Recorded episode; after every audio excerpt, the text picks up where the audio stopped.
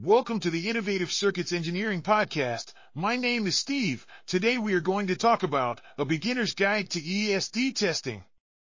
If you've ever seen someone discharge static electricity by touching a metal doorknob after walking across a carpeted floor, then you've witnessed electrostatic discharge, ESD.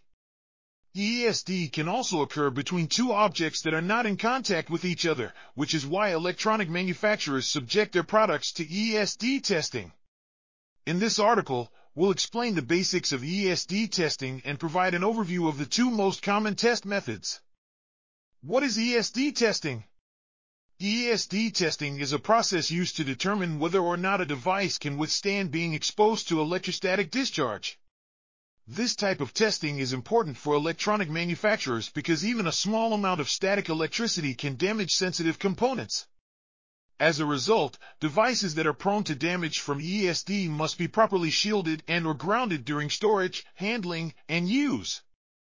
There are two main types of ESD tests: air discharge and contact discharge.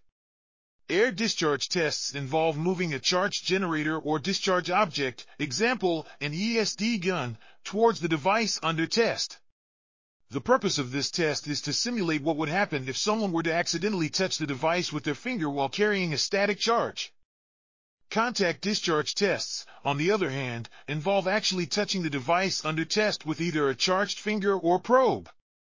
This type of test is typically used to determine the level of protection that a product's packaging provides against ESD damage. ESD testing is an important process used by electronic manufacturers to ensure that their products can withstand being exposed to electrostatic discharge. There are two main types of ESD tests: air discharge and contact discharge.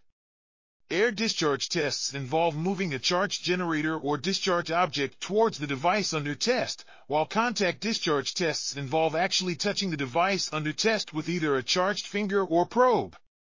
By understanding the basics of how these tests work, you can make sure that your products are properly protected against electrostatic damage.